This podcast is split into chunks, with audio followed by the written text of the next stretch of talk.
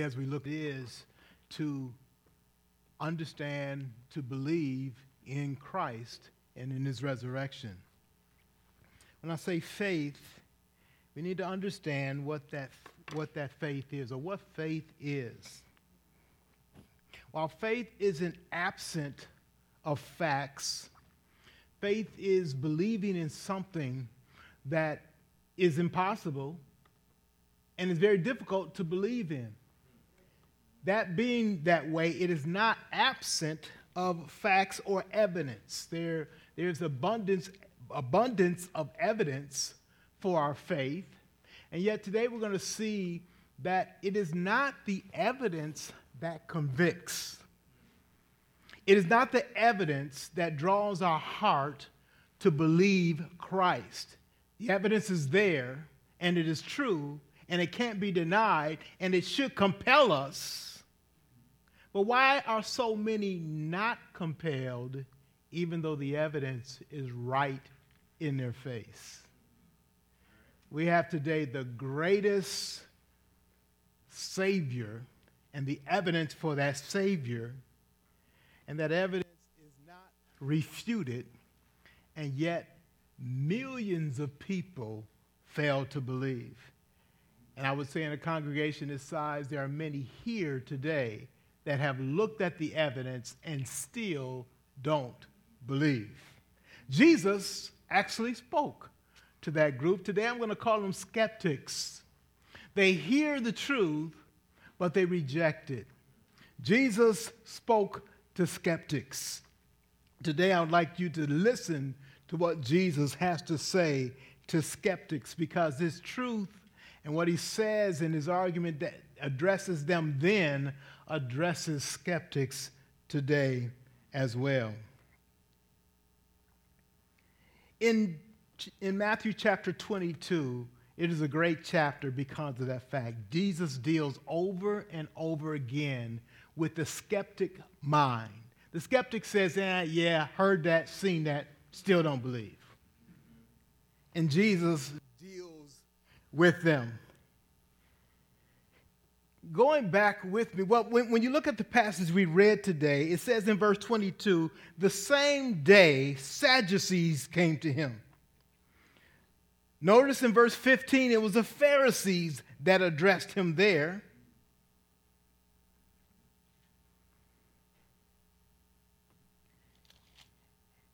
And they address him again and again throughout this chapter. But I want you to note it says in the same day. So this, this passage is dealing with several events that happened all on this same day. Let's go back actually to chapter 21. And I want you to look at something that happens there.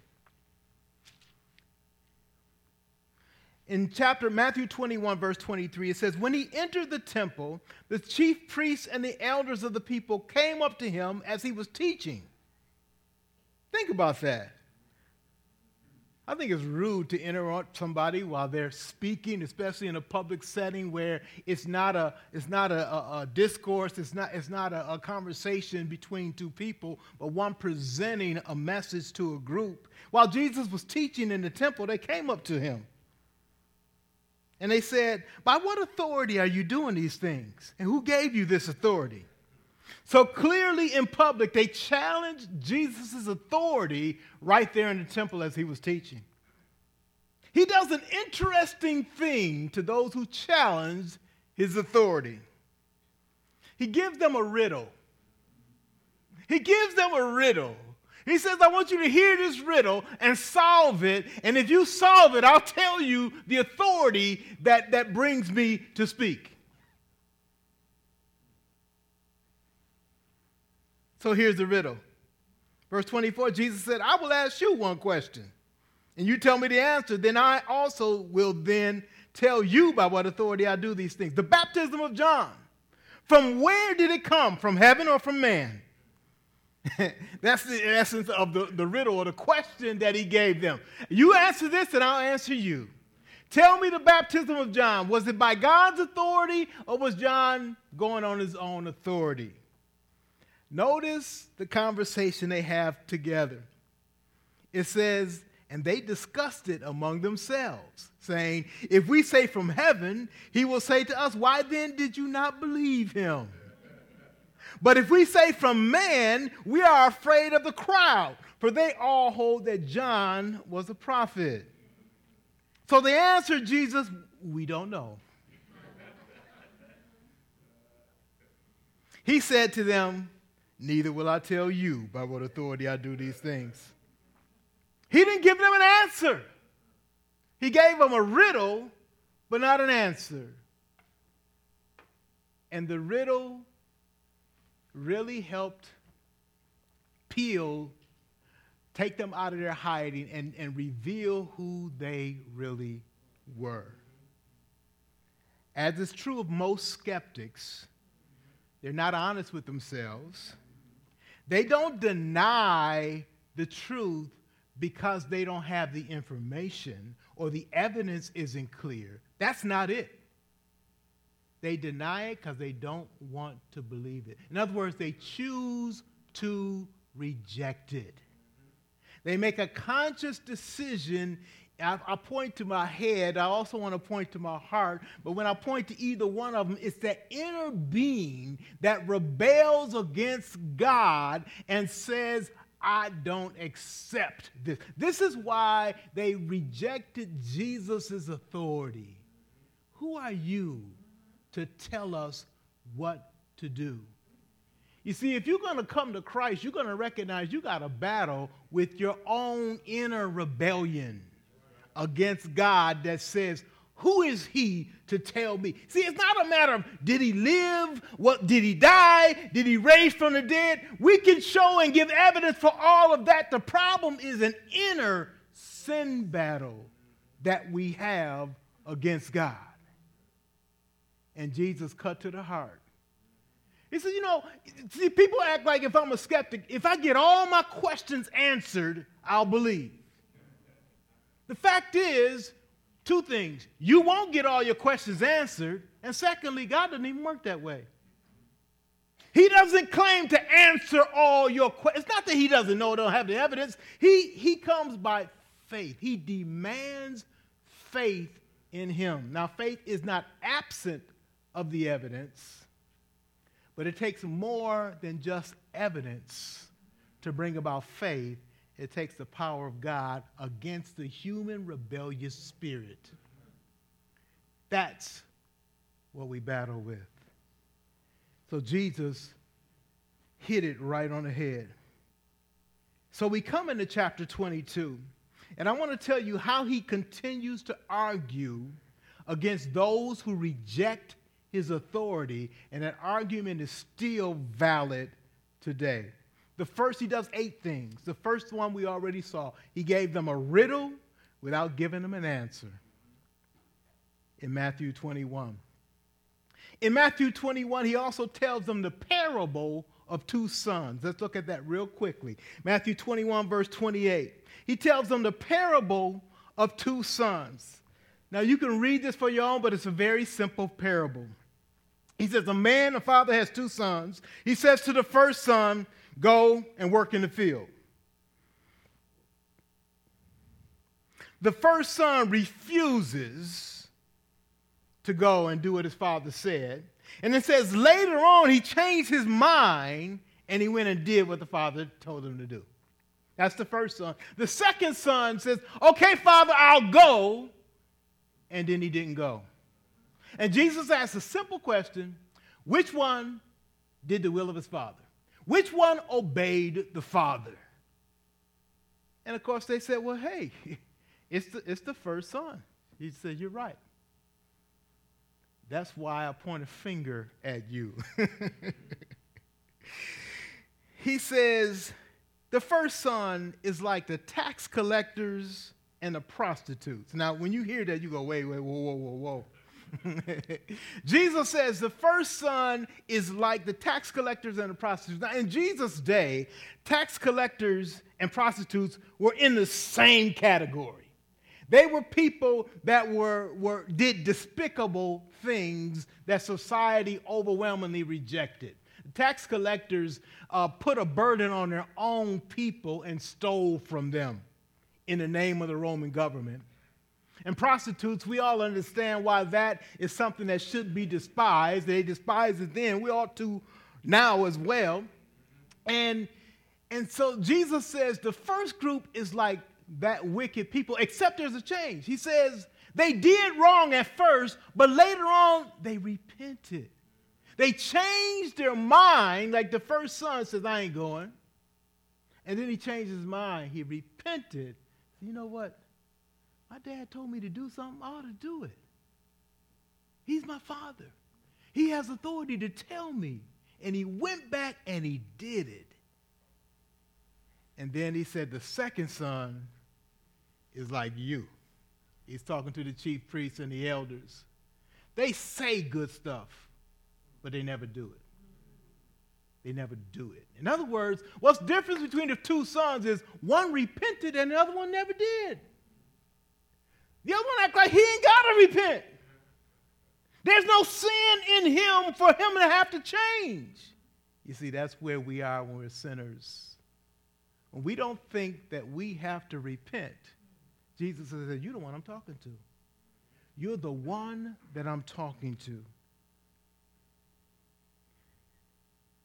He, he deals with them in another way. He has another parable for them. Jesus is dealing with the skeptic heart and skeptic mind. And this is a parable in Matthew 21. It's called the parable of the tenants. And again, it's a very simple parable. Jesus tells a story. Now, you know what a parable was it was a story um, that was used to explain truth right? He told Jesus told the story of a master who plants a vineyard and hires a staff to take care of it and expecting a harvest from it, like a man who invests in a business, and then when the profits come, he's the owner of that business, he has a right to those profits, right? So Jesus tells a story of this master who hired these tenants to take care of, of this vineyard and to give him the profits. Now, implied in the story is just the way things worked, okay? In other words, he hired them, he paid them to do a job, and they got their pay from that job, and the profits of the business was the, was the uh, uh, property of the owner, right? So they got their share when they worked, but the profits belonged to the owner. So he sent servants to tell the tenants, hey, where's my money? Where's my money? The owner sent servants to say, hey, the owner is asking for his money, his profits. He paid you, you did a job, the job was very profitable, give him his money. Right? They rejected that. It says they disrespected the servants, so he sent some other servants. And they disrespected them, they disrespected them, and and he finally said, You know what? I'm going to send my son down there. He sent his son to say, Hey, where's my money? The master's asking, Where's his money? And Jesus asked this question. He said, They disrespected the servants, they disrespected the, the master's son, his very own son, and they killed the son and kept the profits for themselves.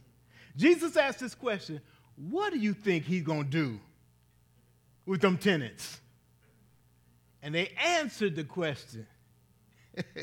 Verse 41, I have to read that because you have to hear the words. Verse 41. They said to him, He will put those wretches to a miserable death and let out the vineyard to other tenants who will give him the fruits in their season. in, in, our language, he said he fired them, right? But he did more than fire them. He fired them and executed them because they killed his son. And he says he's going to take his business, his profits, and give it to somebody else.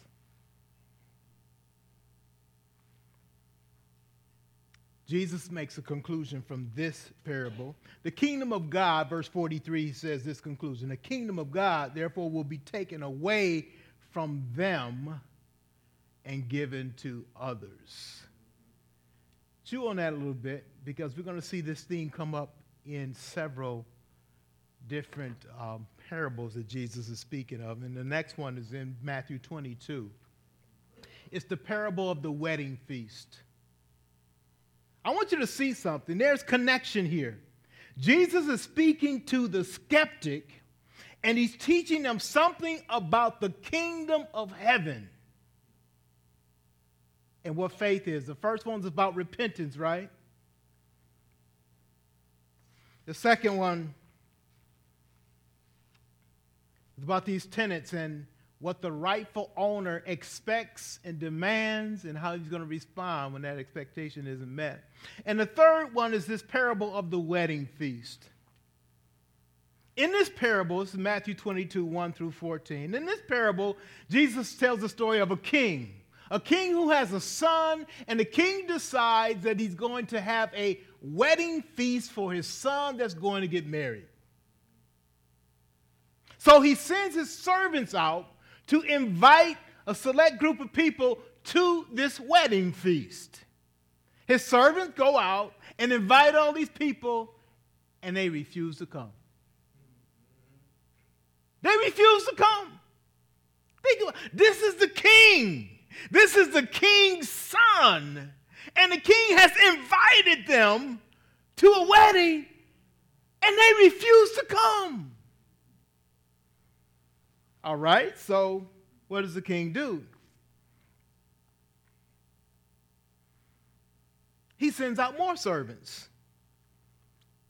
He sends out more servants to this select group uh, uh, uh, uh, of, of invited guests. He sends out more servants. And so they ignore the invitation. They disrespect the messengers who give the invitation.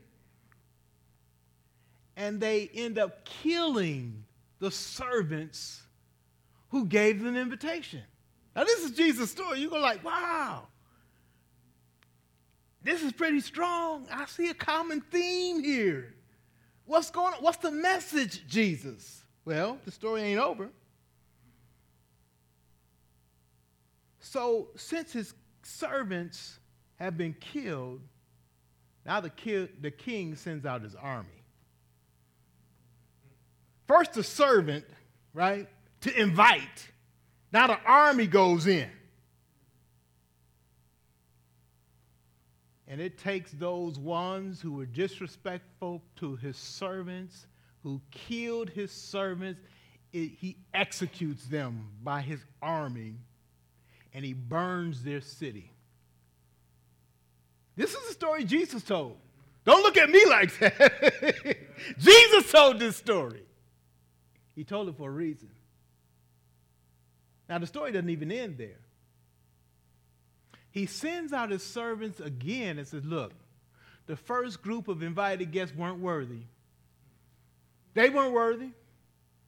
And so I want you to go out and I want you to grab folks wherever you can and bring them to my son's wedding feast.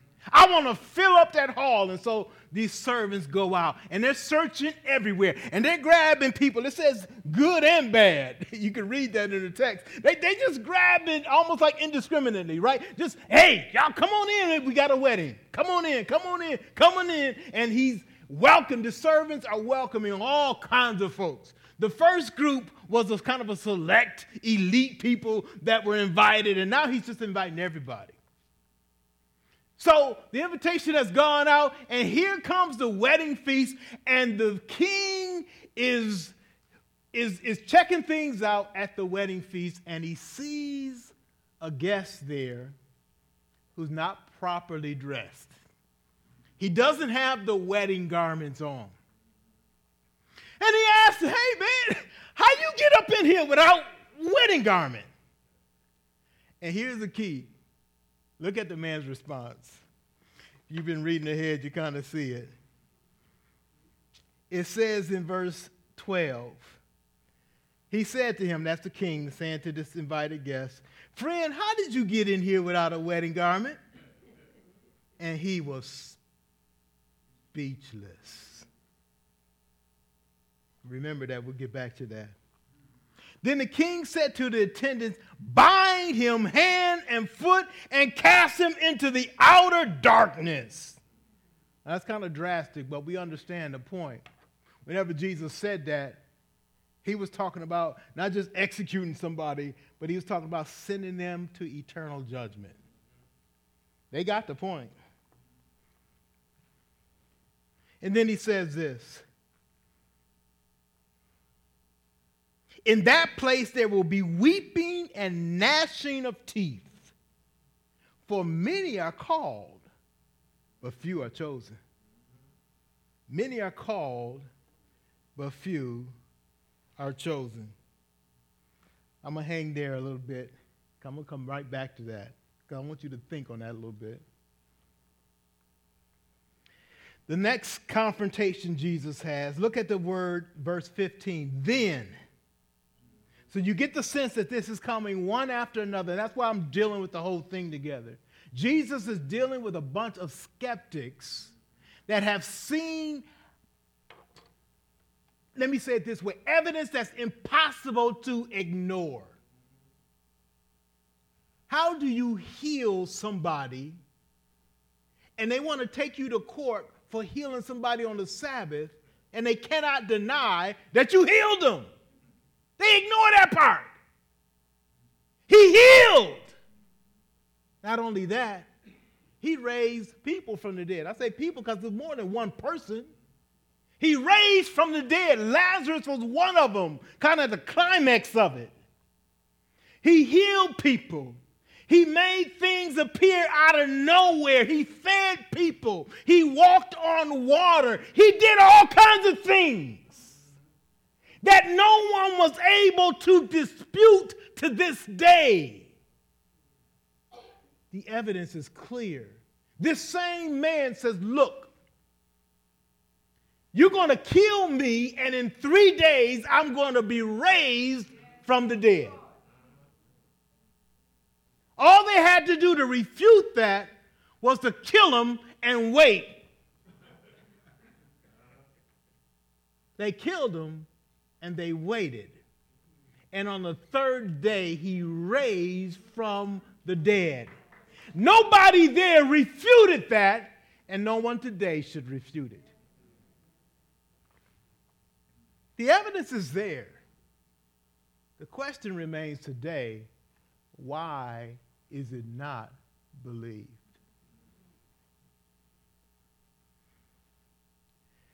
In verse 15 of Genesis 22, we see this other account. And it's a real simple one. They have a question for Jesus. This happens to be the Pharisees this time. They have a question for Jesus.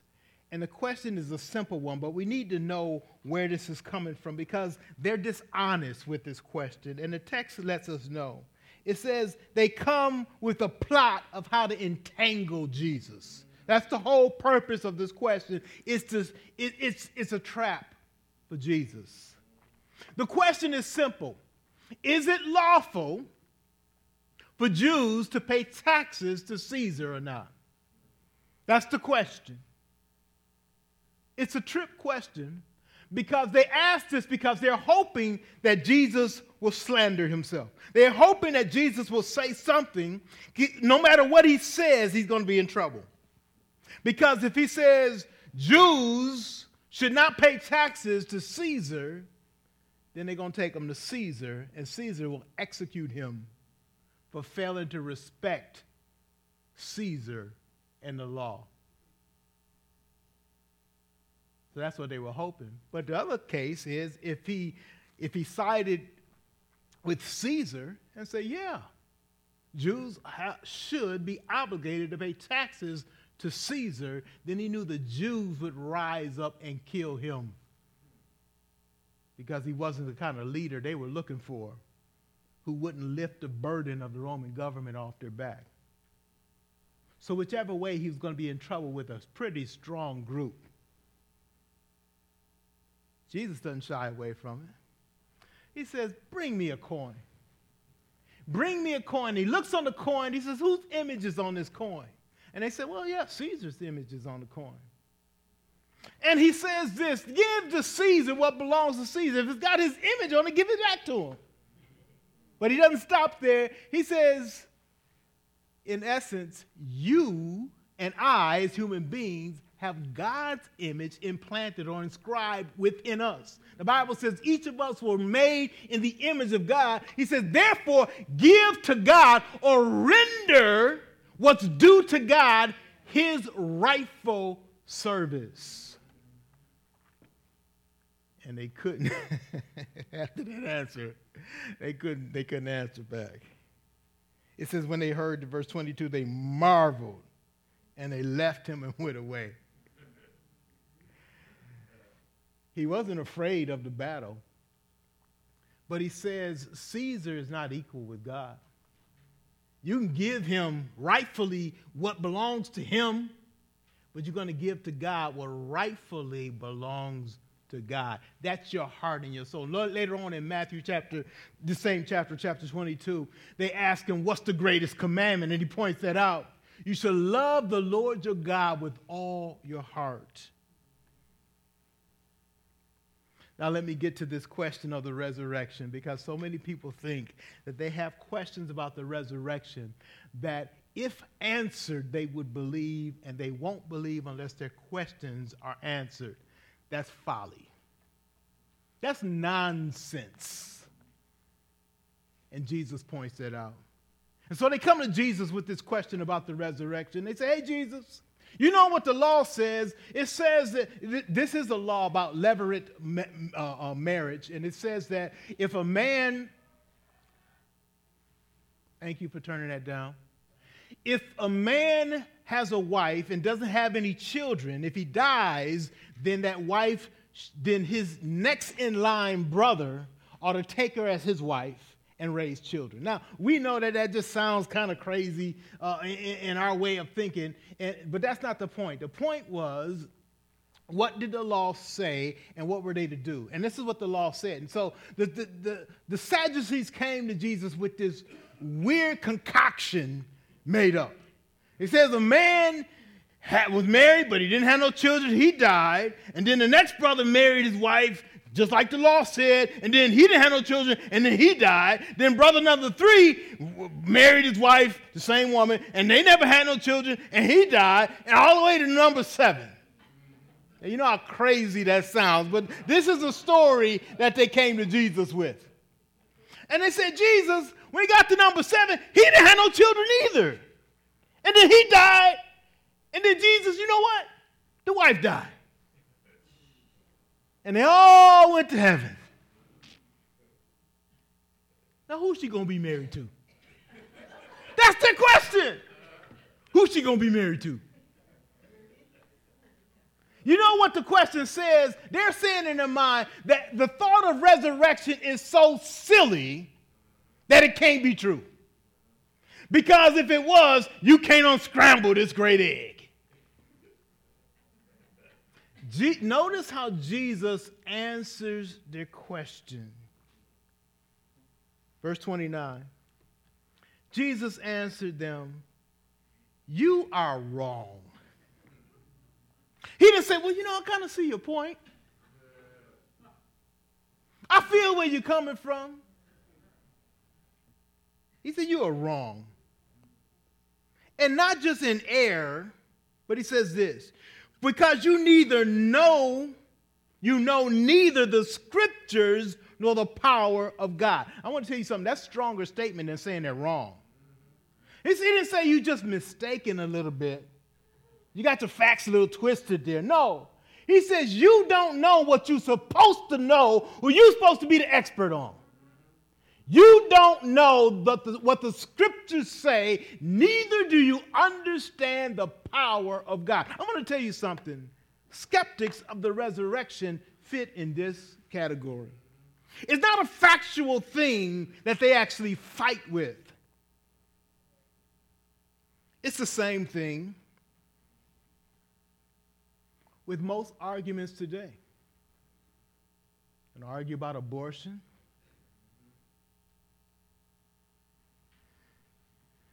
You want to argue about creation, versus evolution. It's not the facts that get in the way of the person who won't accept God. It is that they reject the scriptures and the power of God. They reject the reality or the possibility of the reality, which I'll say it just to make them happy. They reject the reality that God, in fact, can do what he says he will do, and he has done what he says he has done. And the evidence cannot refute that.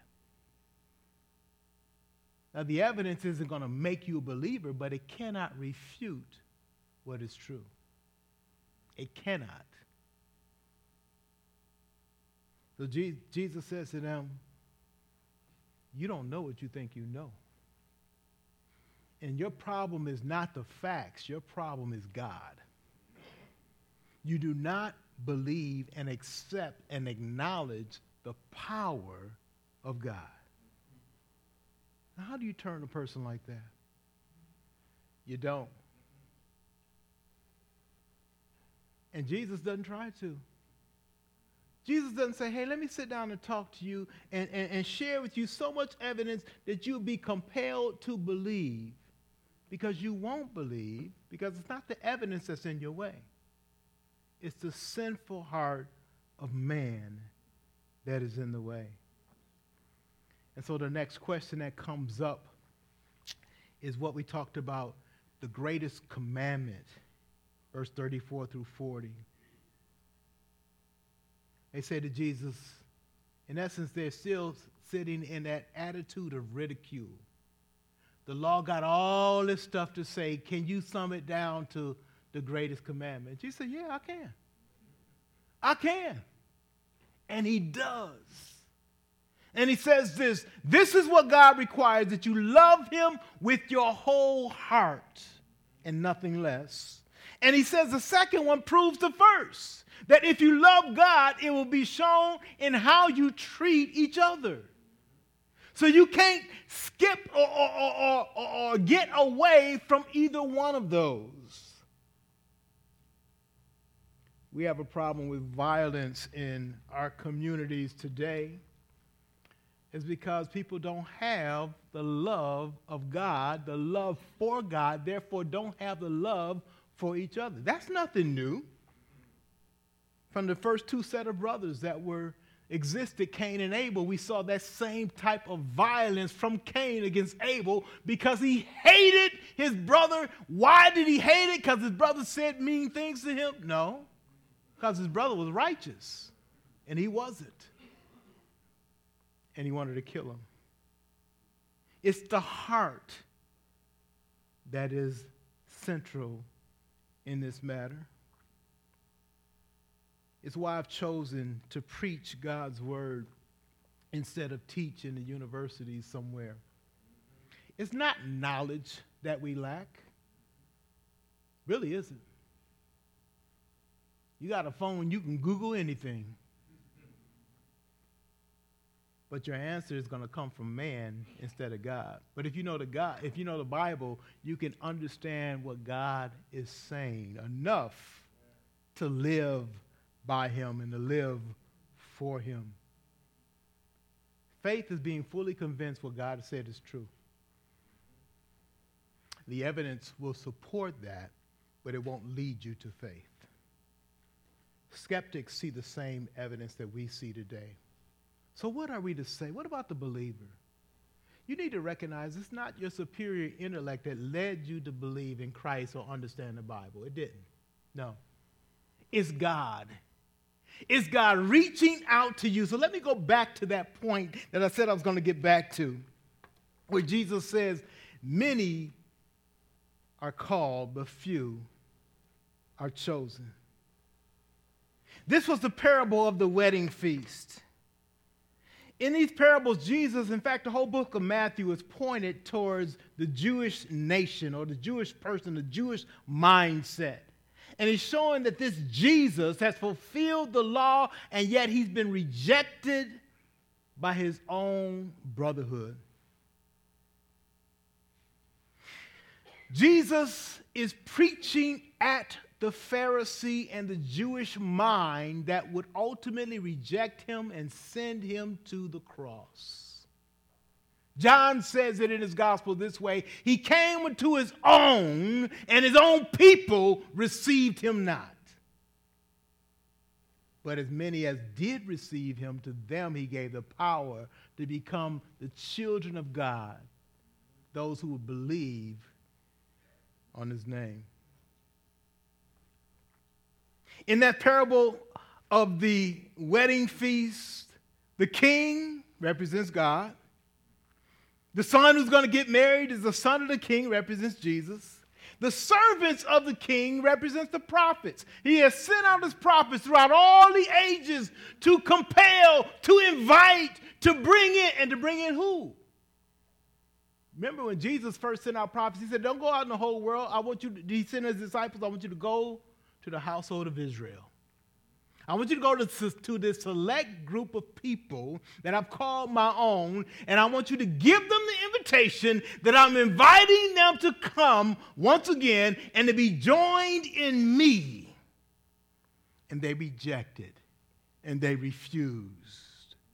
Not only did they reject and refuse, they killed all the prophets. And then God sent his own son, and they would kill his son as well. But God sent a group of people out to not a select group, but then to a mass, a group of uh, a mass. We call those the Gentiles. He actually sent them out to Jew and Gentile, but now it's opened up to the whole world. And he says, Go into the highways, go into the main roads, go where you can find people and give them the message that I've invited them to a place in my son's wedding feast.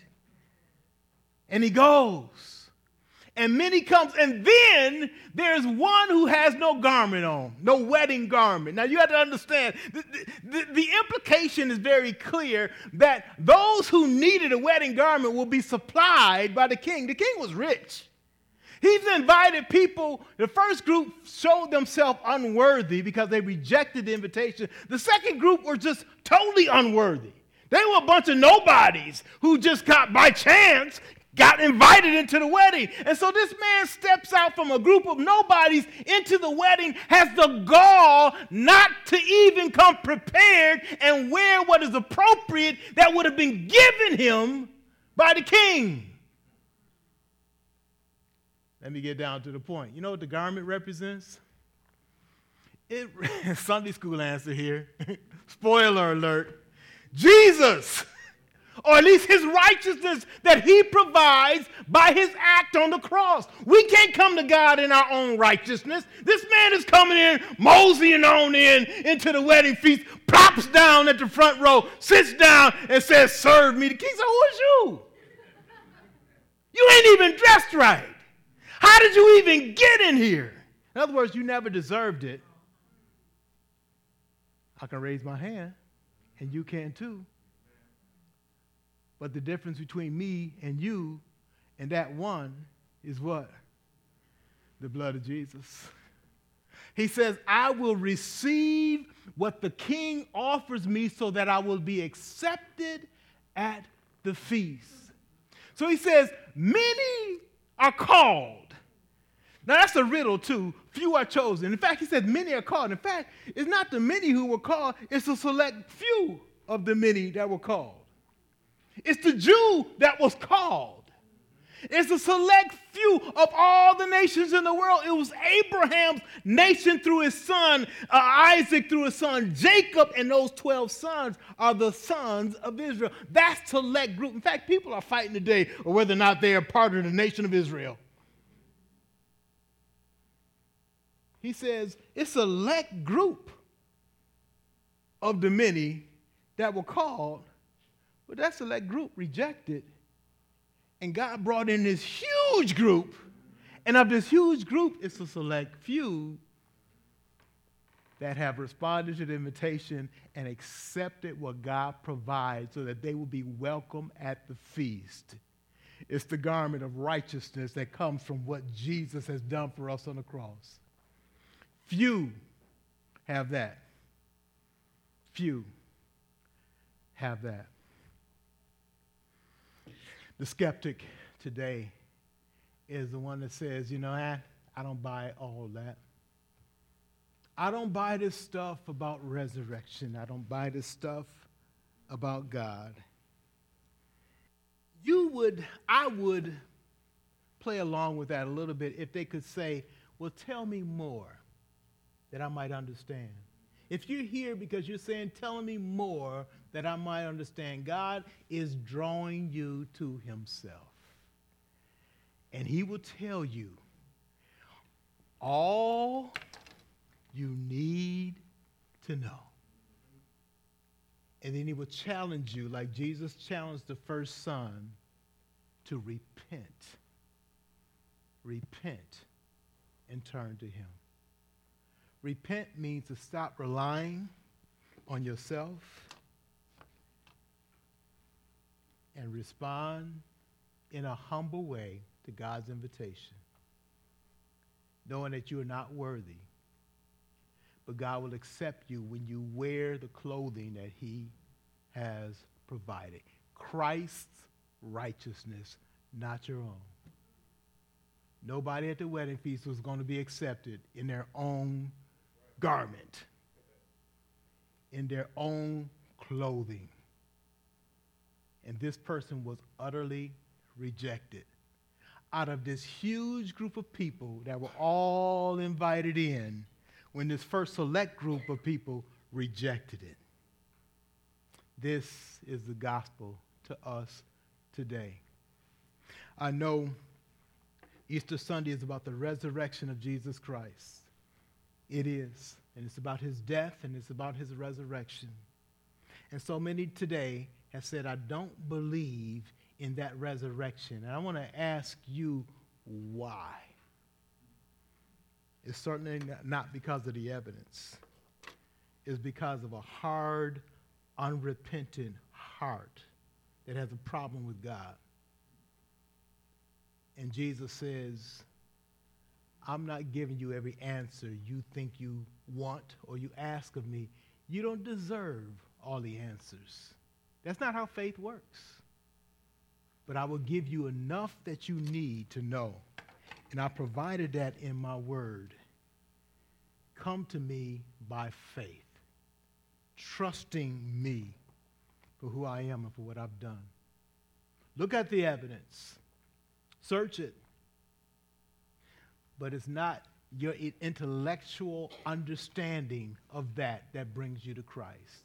It's the Holy Spirit wooing you and moving your heart to be in agreement with God, to agreeing that you yourself are a sinner in need of relationship with a holy God. And that's only possible through the Lord Jesus Christ. Father, I pray that you would prick hearts today, unsettle those who are settled in foolishness, and bring to yourself those who are willing to come humbly before you today and trust in this Savior, your own Son, who you sent to give the message of welcome to yourself that many have rejected and abused, but you have raised up again from the dead. And he is indeed the Savior of all who dare to trust in him by faith. So I pray, Lord, that you would do that in the hearts of people today.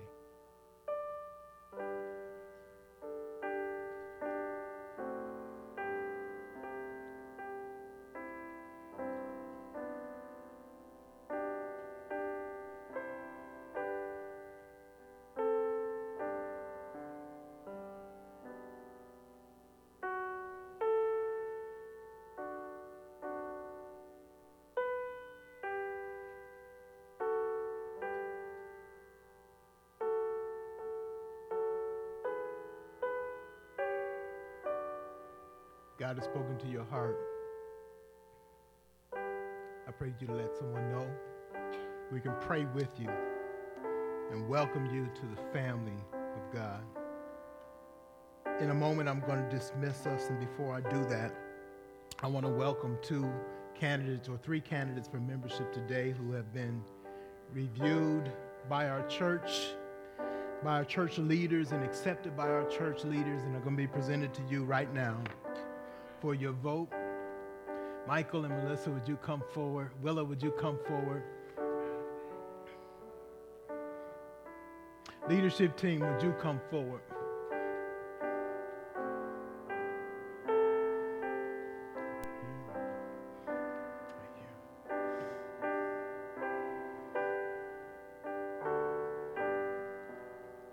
First thing we need to do is present these one at a time and ask you to vote for them. We present them because we have examined them.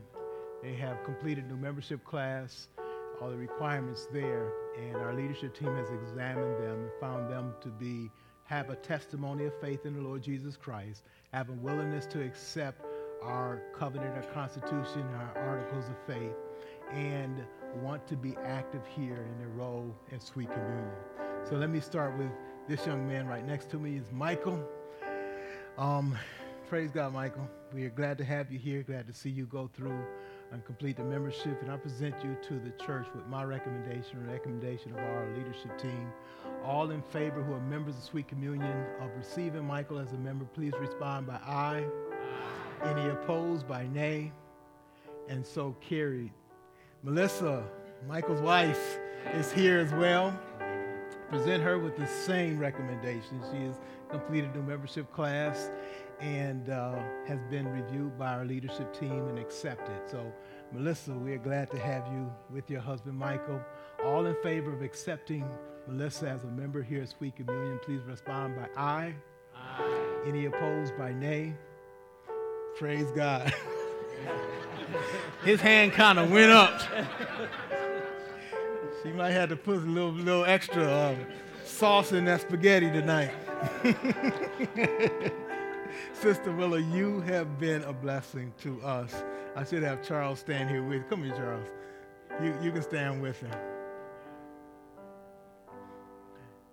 Charles and Willa were married a few months ago, and um, four months Four months. Praise God. They still in love. Isn't that, isn't that something?